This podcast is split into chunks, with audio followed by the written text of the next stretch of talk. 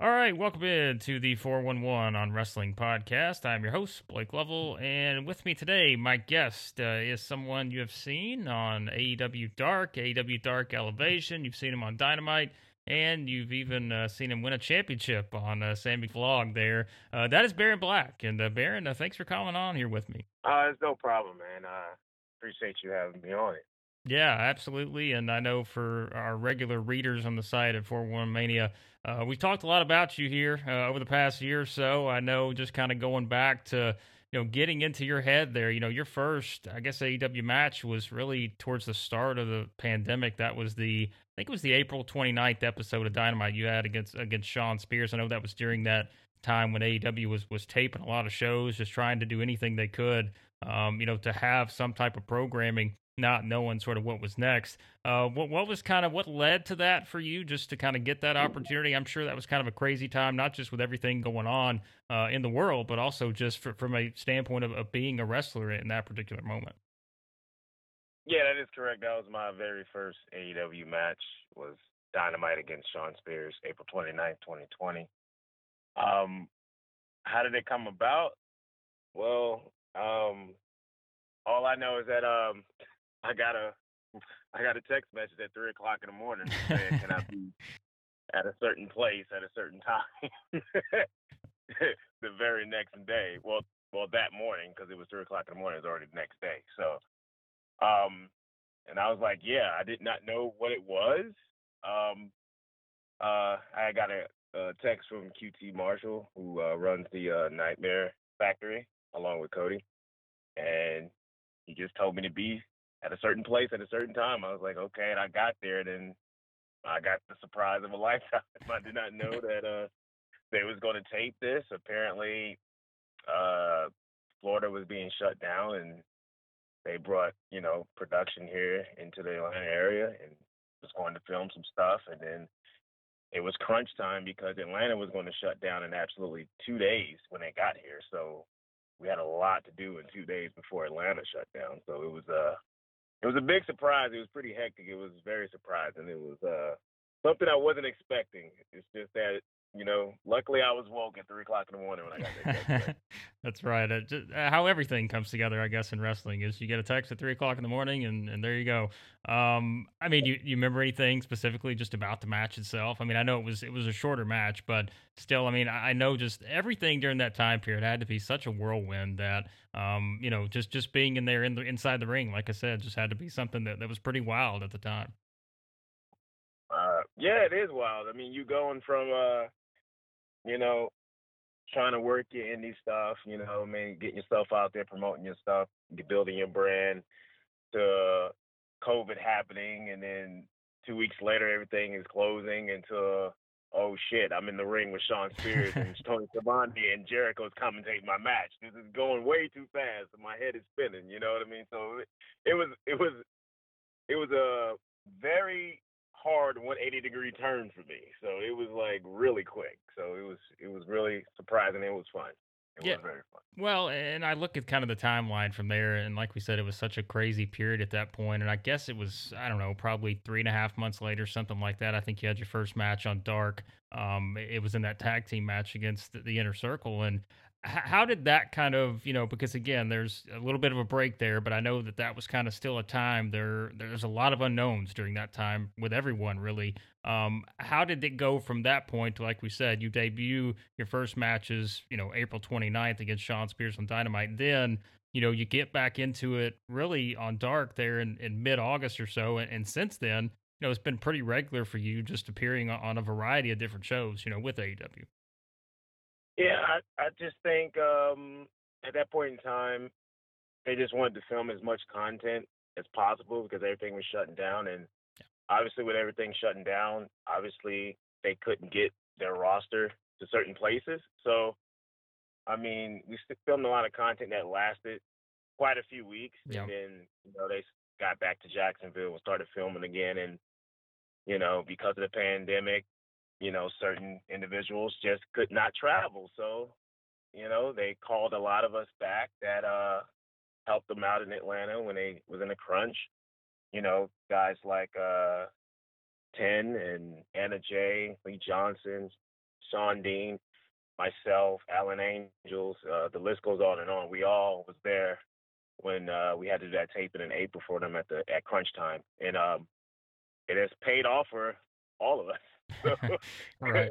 It has paid off for all of us. So it was like, you know, basically giving us more opportunity for us to really, you know, help them. And, you know, when it was really, you know, a hard, tough spot for them where they couldn't get anybody, you know, to be on the content for them. So, and I mean, like you said, and that's what I was going to say next was like, it has to be rewarding just knowing that group and kind of knowing what you go through on a day-to-day basis just to kind of get to that opportunity and then to see kind of how it has kind of helped, like you said, the different names that you mentioned. That's got to be a rewarding part of it, knowing that, hey, this is tough in and of itself in a normal environment for the business, but really in the state that it's been in, you know, for the past year or so now, it's got to be even more rewarding in that aspect. Yeah, it is, because a lot of people, like myself, who's been wrestling for a while, I'm going on 10 plus years of wrestling, and you grind so hard to get to get to a platform as the big league as AEW, and you know, all of a sudden it's just the right place, right time, and boom, there you are. You know what I mean? And some people don't get that opportunity, so I'm very appreciative of that. So yeah, absolutely. And well, and I think one of the things, and I've seen a lot of people kind of mention this, but for me, you know, as someone who covers AEW Dark regularly, like I look at this show and just see the value in it. Like you said, it gives you an opportunity to go out and work. And I, the one thing I always bring up when, you know, when I bring this up in our reviews and such is, it's so different because you're working such a variety of different styles and you have different match links and the opponents are different. Like I know for you as someone in the ring, like that gives you such a wide range of opportunity to kind of learn certain things or tweak certain things about what you're doing. And I know that's been, has to have been, you know, something that's really stood out for you, even in an era where you really don't have a lot of fans and that kind of stuff. But I mean, the value of shows like Dark and Dark Elevation now, like it's, I don't know that people completely grasp just how valuable those shows have been really over the past year or so here. It's been very valuable. It's been very valuable to guys on the independent market, you know, like myself, because a lot of those guys have gotten contracts with AEW, you know, guys like Bear Country, Top Flight. I mentioned Lee Johnson, I mentioned Ten, you know, various other guys, Will Hobbs.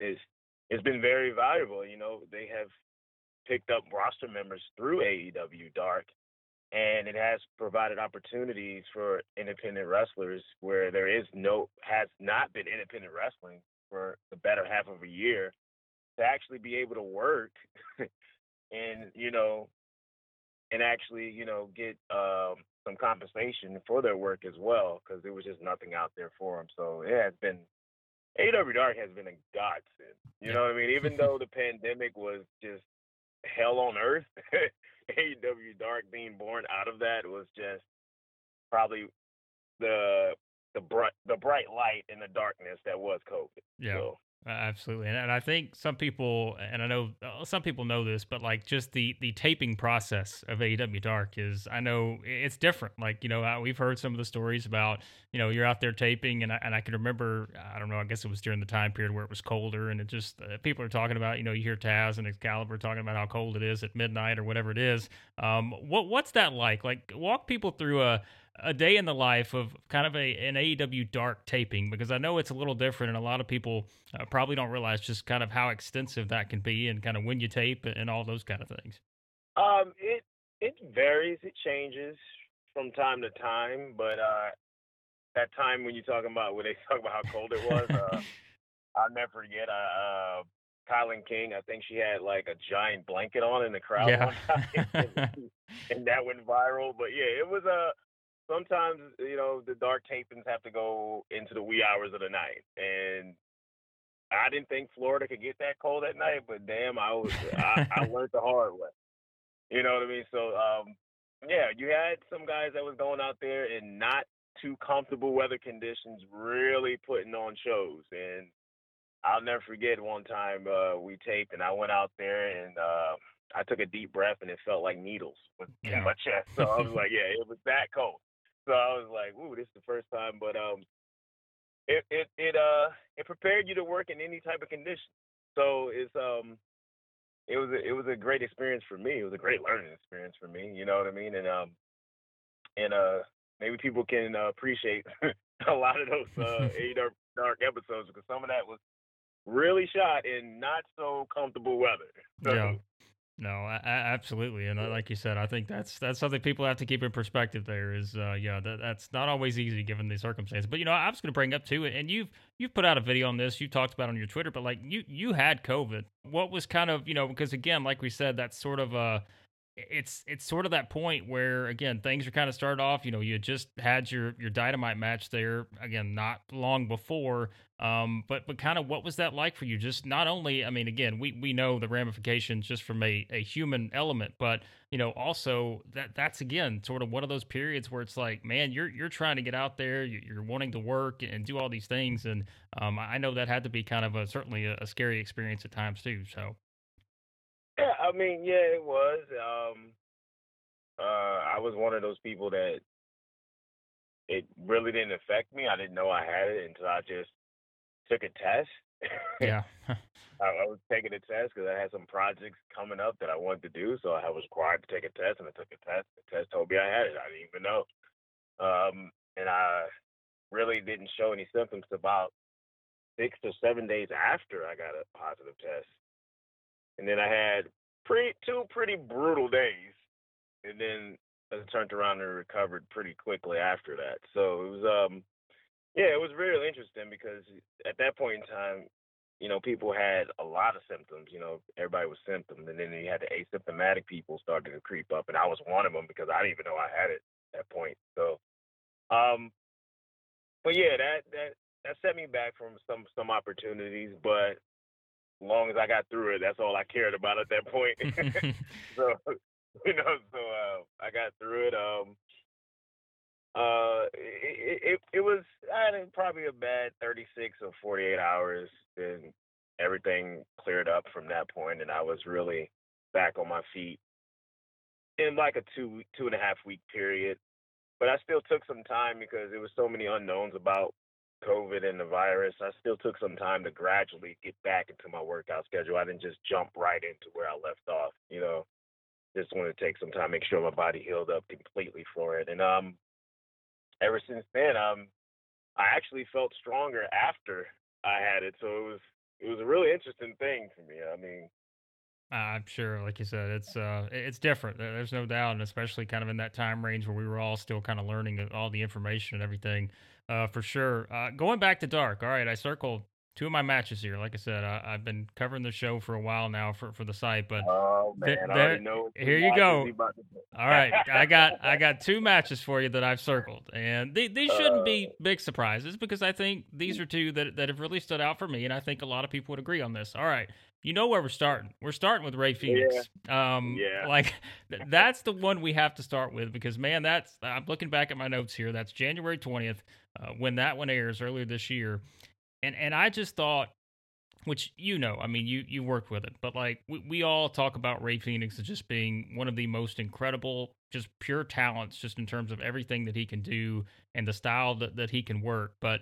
Man, like, you were in there, like, you guys were countering blow by blow. Like, it was just one of those that I thought is probably one of the best, and I'm not just saying this because I'm having you on, but, like, this is one of those matches I thought, and I'm sure you had to feel it in there at the time, but it's like, I just thought it was one that just flowed so well, again, and just when you have a guy like that I know for you as a wrestler, like, being able to work off of someone like that, I mean, I don't know, again, I know as for someone like you, you're looking at every match, you're trying to build off of it, but that had to be quite an experience just to be in the ring with him and just kind of pull off what you guys did, because it was also one of those matches a little bit longer, too. Like, you guys got, I think it was 9 or 10 minutes, something like that, which is a little bit longer, you know, than your normal AEW Dark match.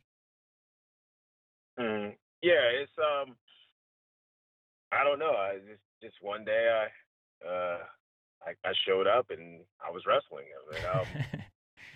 And I was like, oh, cool. You know what I mean? I was like, okay, you know, this is going to be exciting for, you know, how much ever time we get. And then I seen what time we got, I was like, okay, well, let's see how this is going to go. And then, you know, he went at me. He went at me, and I was like, okay, cool. I love working high flyers. I just love working high flyers. I have great chemistry with high flyers. He's just absolutely amazing. Probably the best luchador on the planet, to be quite honest with you. So I was ready when that bell rung, and it turned out great. I'm glad everybody enjoyed it. I enjoyed it.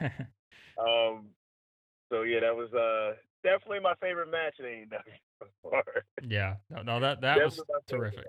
I mean, it was terrific, and I know, again, anyone that watched it, that's one that just stands out for me, even as, you know, again, covering as many matches around Dark every week, that's one I always go back to, because it really was quite a showcase. So if you're listening to this, you haven't seen it, January 20th, the episode of AEW Dark. It's on YouTube. Go find it. You know, and I'm gonna go back and say that I lied, because there's another match I forgot about, but I want to go to this one next, because JD Drake, you and him had a match about, I guess, a month and a half ago so now. It's on the March 25th episode. And it's just the visual itself is what I remember, because, you know, we put up our review on the site, and because it's JD Drake, literally chest bleeding. Like, this guy has blood coming down his chest from where you have chopped the hell out of him. And then I know he hit you with some too. And I just thought that was another one where, again, this is the value of Dark. It's like, 5-minute match, but you know what? My goodness, you guys did so much in 5 minutes, and you really did. Like, you beat the hell out of each other in a span of 5 minutes, and I thought that was another one that's very glaring, just in terms of when you look at those kind of matches. Yeah, me and JD Drake were not strangers to each other. We've counted each other on the independent scene. He has been grinding, I believe, it was about the same amount of time I have, around 9-10 years, so... We've encountered each other in the Southeast, because we're both from the Southeast, quite a few times. So we knew each other. So when we came in and we knew we was working with each other, we was like, oh, we know. We know we about to really beat the hell out of each other. We knew we was going to beat the hell out of each other. It was like, oh, we couldn't. In our wildest dreams, we never thought that we would actually work each other on this platform. So when that happened, I was like, yeah, we about to really go in, you know what I mean? And and we have our little ego struggle, you know what I mean? Yeah. He think he's the king of chops. I think I'm the king of chops. So, you know, I had to represent. You know what I mean? I had to represent. I think I hold the crown now. Yes. You know what I mean?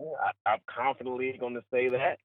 You know what I mean? I hold the crown. I'm the king of chops now. So it's like I had to prove it that day. I had to prove it that. So he gave it to me, and I gave it right back to him.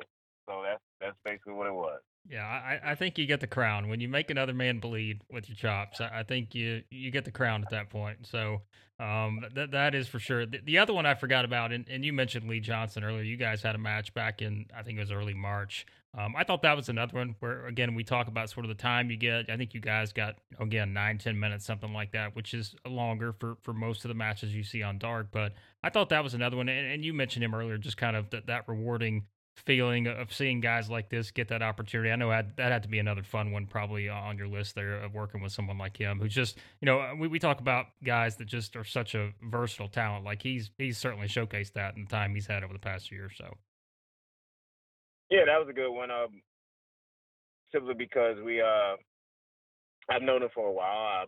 I've known him when he first started, and then we been training together at the Nightmare Factory for for the past year or so.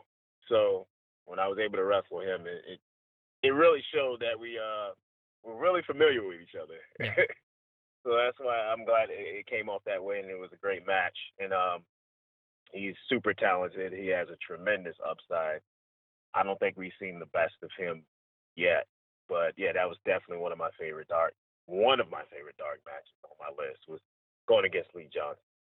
And you mentioned the Nightmare Factory, and I know that's, you know, something that's been talked about a lot at this point because of, like you said, with QT and Cody and just what they've been able to do, you know, from a talent standpoint, like working with guys like you and many others.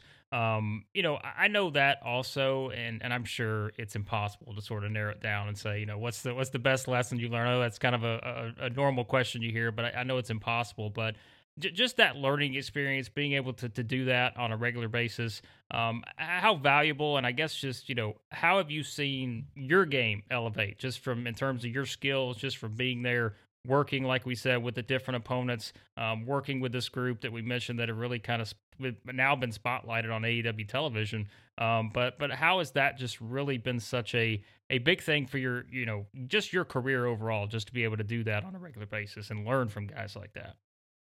It has been a huge learning experience, simply because I was a guy that only worked on the independent scene. Yeah. You know what I mean? And also all the other guys from Nightmare, we only worked on the independent scene. We never worked for, you know, the major league company like AEW. And on top of that, on television, working for a wrestling company that's on television is very different than working on the independent scene. So that's a lot to learn, and it's very valuable, and it definitely helps you up your game. It definitely makes you understand what needs to be done for you to succeed at that level.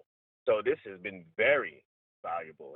It's something I wouldn't trade for anything, because this is something that's going to help me going forward in my career, period. Working at this TV level and being TV ready is very valuable in this business. So that's the biggest thing I learned, you know what I mean? Because it's a lot of workings into wrestling on TV that you don't do on independent. Yeah, and it's funny you brought that up, because I think I just listened to the interview, I guess it was Wrestling with the Week, that Scorpio and they had on Jade Cargill, and she had mentioned that about, you know, it's not just the wrestling aspects. It's the learning where cameras are at and like which camera you need to be looking at and that kind of stuff. And I know, like you said, that's different from just going out and wrestling on the independents every weekend. That's a much different process in terms of learning that kind of stuff instead of just the wrestling part. So that's an added element you have to know when, like you mentioned, you're on AEW television and you're doing these kind of things. Yeah, it's like she was saying, it's the camera work. It's also the learning experience of, we had to do this without fans. Yeah. You know, there was no people in the crowd. So that made it a little bit more tense of a learning environment, because you don't have that reaction that you're used to from the fans for guys that have already been working on the independent scene. When there's no fans and then you're trying to work on a TV level, it's like, man, it's a real tense, you know, learning experience, but it's a very valuable learning experience. It only makes you better. And yeah, it's just not the wrestling part, it's everything that go into it, creating the TV show. So it's that's been the thing I've learned the most from, and it's been very valuable to me. Yeah, so. And I was going to say, you mentioned sort of the fan aspect, and obviously a lot of people have talked about it at this point, but it's, you know, that independent scene, which we all know, like, that's a very intimate environment. I mean, it's like, you know, the fans are right there. Like, there's a lot. You can get a reaction very quickly, and you know what they're thinking because they're right on top of you. But I know, just for everyone, just being able to not exactly know what's being reacted to, and maybe what you take away from a certain match, knowing that there's not people in the stands to react to it. How has that process been for you? Because I'm sure it's a case where you go back, you study, you see matches, like you pick apart, okay, maybe this I could have done better, or that was really good, and that kind of stuff. But like you mentioned, not having a reaction, like, you don't know until, you know, there's a full crowd again, like how people are going to react and that kind of stuff. So I know that's been a different learning process too, to try to figure out.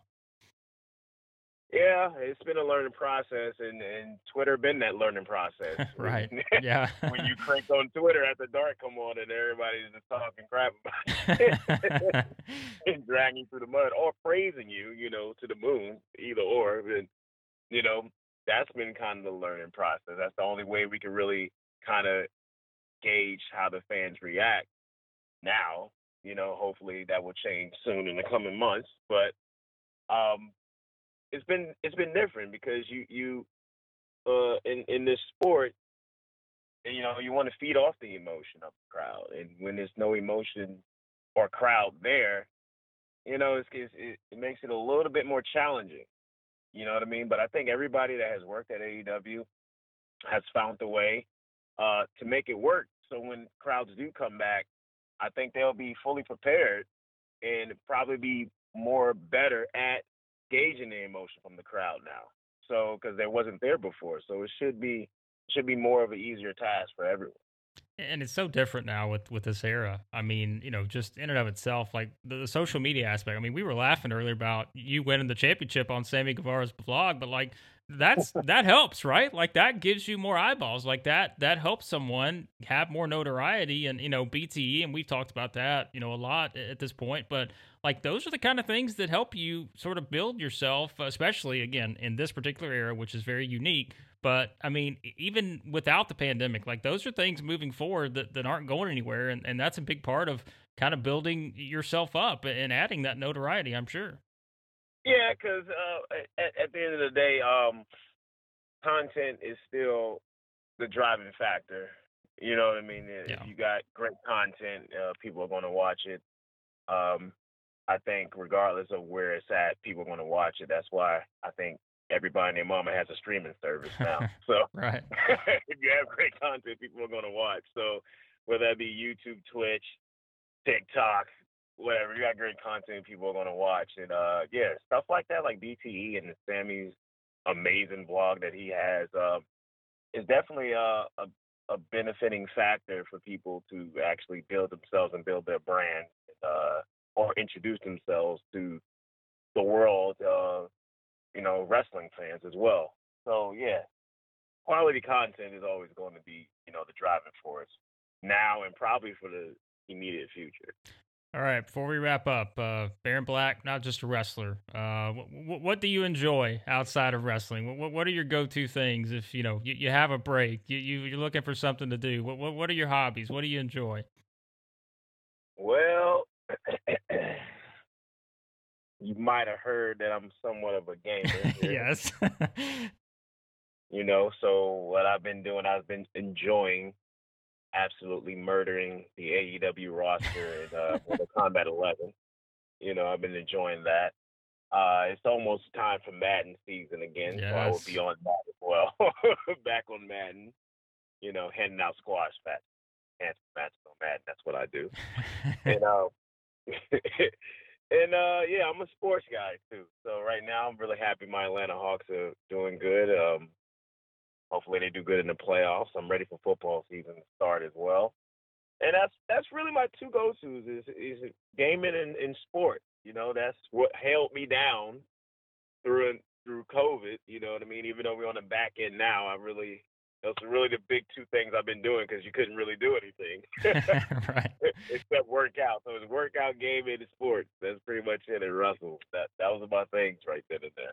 Yeah, well, coming from the guy who in his Twitter profile picture is wearing an Atlanta Braves hat, we have a good connection there with our Atlanta teams and our Atlanta sports. So hopefully the Falcons can turn things around because that has not been one that's gone too great since the infamous Super Bowl, which we will not discuss. I guess, you know, listen, you mentioned Mortal Kombat. I saw you tweet about Mortal Kombat, the movie. Now, you are not very happy about this. I will tell you that. No, I was not happy about it. I got in a couple arguments with some people, you know what I mean? It's like, look, I'm a high-quality guy, okay? I like my games to be high quality. I like my in-ring work to be high quality. I like my promo work to be high quality. So I expect anything to be based off of anything that I enjoy, and that is one of my biggest hobbies, which is gaming. I expect it to be high quality. And when it doesn't meet that quality standard of an emperor, I'm going to let you know. Yeah. And I have no problem letting people know that it did not meet standards. You know what I mean? And I was just not.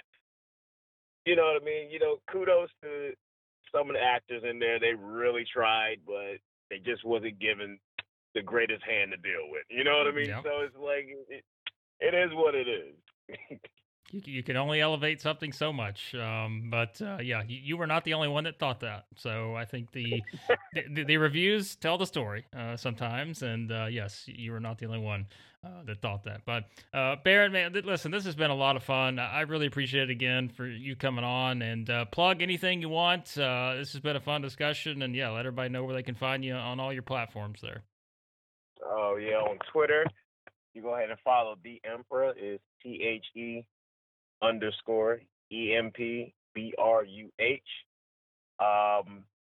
That's IG. Actually, that's my IG handle. See, I'm already messing up. I'm blowing up botching already. I'm just botching all over the place. This is a podcast. We can cut stuff. All this. That's the beauty of a podcast. We can cut this thing up and make you sound perfect. So that's the IG. The Twitter is THE EMPBRUH, TheEmpBruh, and be on the lookout for TheEmpBruh Baron Black YouTube channel. I will now be starting to upload our competitions that we have with the roster on a lot of different video games. So there will be a lot of Mortal Kombat, a lot of Madden, a lot of 2K. You know, you're gonna see me just drag people. It's gonna be a fun time. Yep, not only dragging people in the ring, but dragging people backstage in the video game circuit. So yeah, we'll put all the links to Baron stuff in the show notes. You can find all that there. But again, Baron, thanks so much for doing this. Would love to have you on again, and we'll talk to you again here soon. No problem, man. Appreciate you having me.